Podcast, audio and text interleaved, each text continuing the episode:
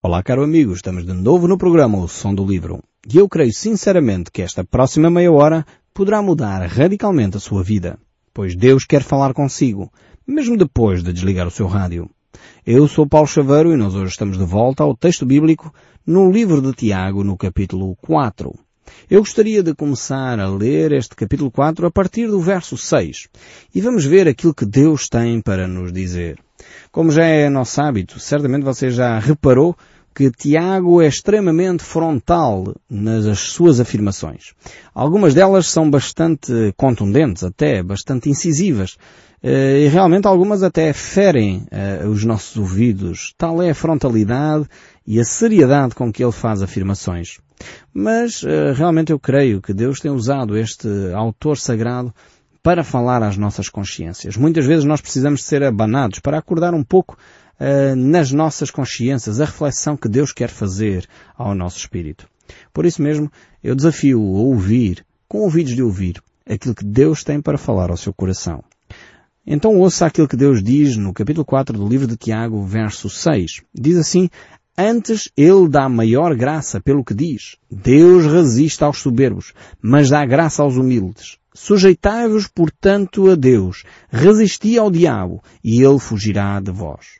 Chegai-vos a Deus, e ele chegar-se-á a vós outros. Purificai as mãos, pecadores, e vós, os que sois de ânimo dobre, limpai o coração. Afligi-vos, lamentai e chorai. Converta-se o vosso riso em pranto, e a vossa alegria em tristeza. Humilhai-vos na presença do Senhor, e Ele vos exaltará. Temos aqui afirmações neste texto bíblico extremamente interessantes, ao mesmo tempo parecem contraditórias com a mensagem bíblica. O desafio que Tiago nos faz aqui é um desafio para a vida vitoriosa em termos espirituais. Mas, no entanto, ele traz reflexões que são muito diferentes, se calhar, das reflexões que temos ouvido eh, por aí.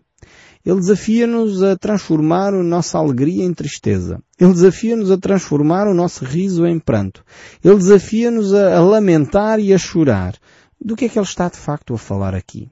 Por outro lado, ele faz um desafio uh, que nós possamos resistir às tentações de Satanás, resistir ao orgulho, não nos uh, sobrevalorizarmos, antes pelo contrário, nos tornarmos humildes e submissos à palavra de Deus.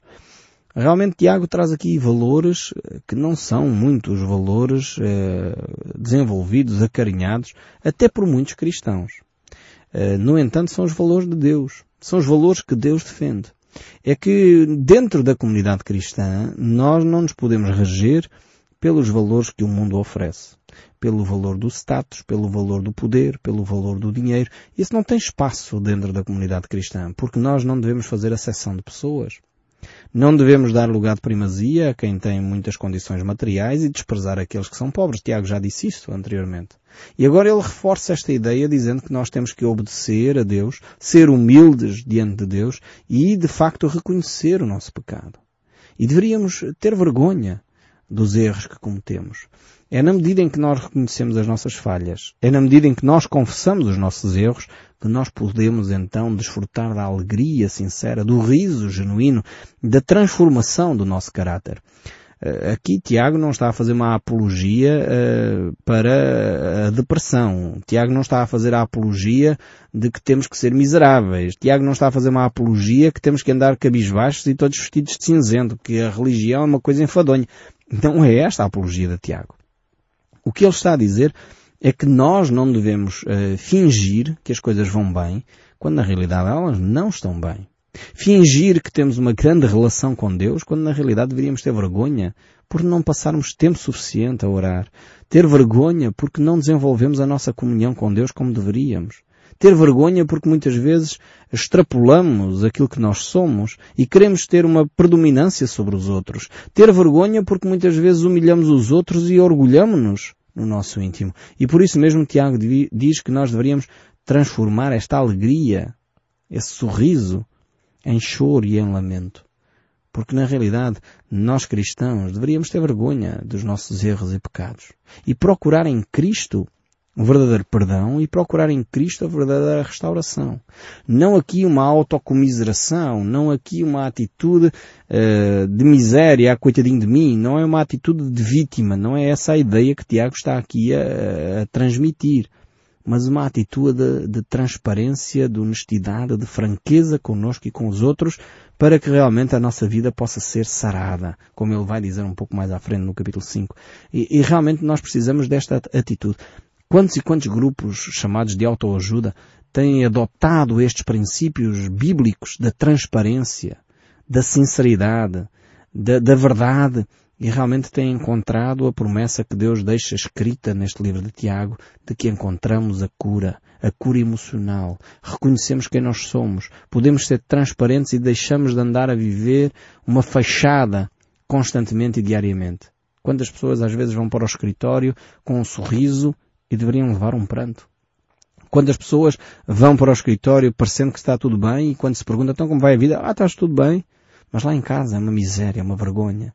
Lá em casa é, é constante crítica, constante destruição, discussão, problemas e nós não sabemos gerir estas vidas. Parecemos quase pessoas esquizofrénicas com dois estilos de vida completamente diferentes. A vida social e a vida íntima e privada. Precisamos de, de casar estas duas ideias para sermos pessoas mais saudáveis, pessoas com melhor qualidade de vida. E Tiago está-nos a desafiar exatamente a esta atitude. Uma atitude de, de, transparência, de sinceridade e de perceber os nossos erros, chorar e lamentar quando erramos para podermos melhorar como seres humanos. E depois ele desafia-nos a esta reflexão que vem no verso 11. Diz assim, Irmãos, não faleis mal uns dos outros. Veja bem o desafio tremendo. Bastaria nós aplicarmos isto. Não falarmos mal do nosso vizinho, não falarmos mal do nosso colega de trabalho, não falarmos mal do nosso patrão, não falarmos mal do nosso empregado. Como isto seria diferente a nossa vida se nós aplicássemos tão somente este, texto bíblico? Irmãos, não falais mal uns dos outros. Não fales mal do pastor, não fales mal do padre, não fales mal do vizinho como seria importante. Aquele que fala mal do seu irmão ou julga o seu irmão fala mal da lei e julga a lei. Ora, se julga a lei, não és observador da lei, mas juiz. Esta é a conclusão óbvia a que a Tiago chega. Se uma pessoa está constantemente a julgar os outros, se está constantemente a dizer mal dos outros, constantemente a mandar abaixo, então ele não pode uh, estar a observar a lei, porque ele está constantemente a criticar, está constantemente a pôr em causa a vida da outra pessoa. Nós precisamos de aprender a deixar de lado essa ideia de que somos juízes de que estamos na posição de julgar constantemente o que os outros estão a fazer.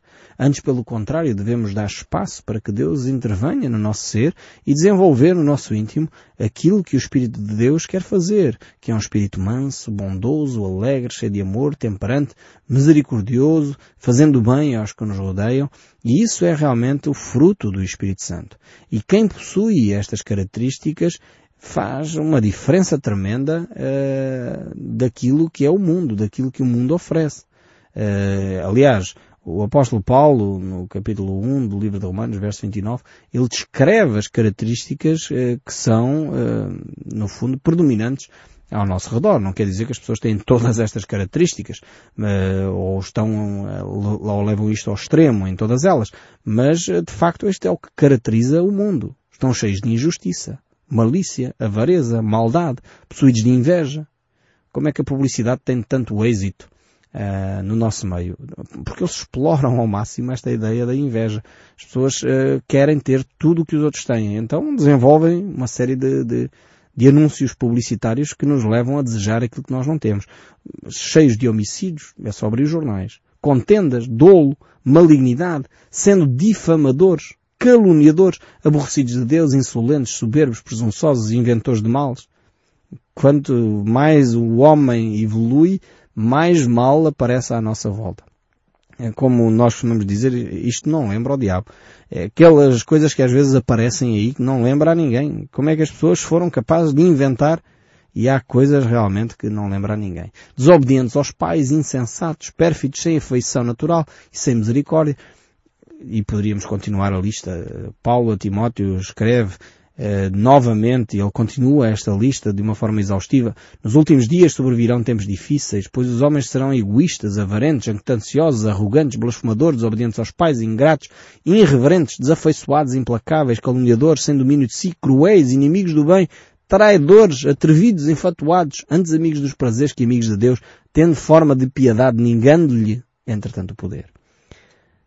É, lista exaustiva esta aqui de, de Paulo, ao descrever o nosso mundo. E quantas pessoas, talvez não tenham todas estas características, mas eh, muitas delas estão presentes.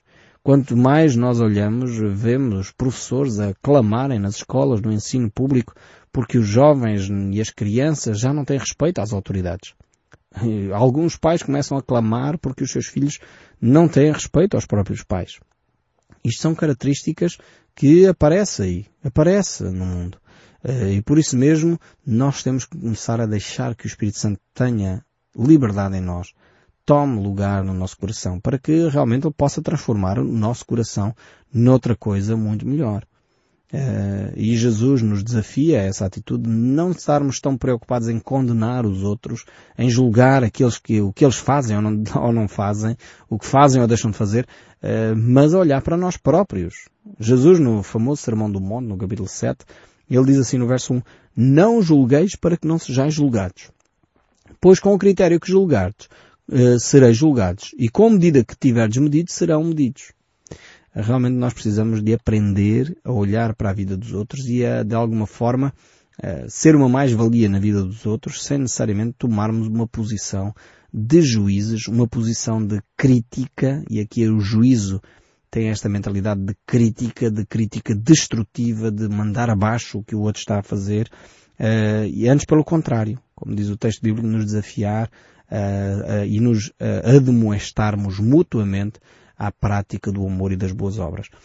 Aqui a ideia de nos julgarmos, não nos julgarmos uns aos outros, não é dar espaço para que a pessoa faça o que ela quer fazer sem que ninguém diga nada. Não é isso. A Bíblia não está também a dizer isso. E eu tenho que fazer aqui o contrabalanço para que não fiquemos com uma ideia errada uh, do que o texto bíblico está a dizer. Quando a Bíblia diz que nós não devemos julgar os outros, uh, aquele que fala mal do, do seu irmão fala mal de alguma forma de Deus, fala mal da lei, fala mal daquilo que Deus diz e por isso não é observador da lei mas juiz. Não está a dizer com isto que nós não devemos olhar para a vida do irmão e ajudá-lo a melhorar. Antes pelo contrário. ou seja, o amor responsável o amor que a Bíblia nos fala deve ser suficiente para eu me importar com o outro. Portanto, o amor, como diz as Escrituras, é benigno, é paciente, o amor não arde em ciúme, não se ufana, não se ensoberbece, não se conduz inconvenientemente, não procura os seus interesses, não se exaspera, não se ressente do mal, não se alegra com injustiça, mas regozija-se com a verdade, tudo sofre, tudo crê, tudo espera, tudo suporta, o amor jamais acaba. E este amor que jamais acaba tem de ser suficiente para eu me importar com a vida do outro ao ponto de eu corrigir a vida do outro. Eu quero dizer que corrigir, admoestar é diferente de julgar e criticar. Nós temos que entender estas diferenças. Podem parecer a mesma coisa, mas não são a mesma coisa. E nós, enquanto não entendermos isto, muitas vezes confundimos, e aliás, às vezes ouve-se esta expressão, ah, mas quem sou eu uh, para falar com aquela pessoa? Eu tenho vidros telhados, ou telhados de vidro, não é? Como diz o povo, não posso mandar a primeira pedra, e usando expressões até bíblicas, para nos isentarmos de amar a pessoa, para nos isentarmos de corrigir aquele irmão. É bíblico corrigir o irmão. É bíblico, é bíblico ajudar aquele irmão a sair da sua vida de pecado. E a Bíblia está cheia desses exemplos. O apóstolo Paulo nos mostra claramente que nós temos que ter essa, esse amor suficiente para interagir com a vida do próximo. E chegar ao pé do irmão e dizer, irmão, o que você está a fazer não é correto aos olhos de Deus aquilo que você está a fazer não está de acordo com o ensino das Escrituras. E isto não é a mesma posição que o autor sagrado aqui, Tiago, diz, uh, para nós não julgarmos. O mesmo Jesus nos afirma isso, para nós não julgarmos. Então, é diferente nós corrigirmos de estarmos a julgar. Então temos que ter esta percepção, esta distinção, porque na realidade nós como cristãos temos de estar disponíveis para ajudar o nosso irmão a crescer.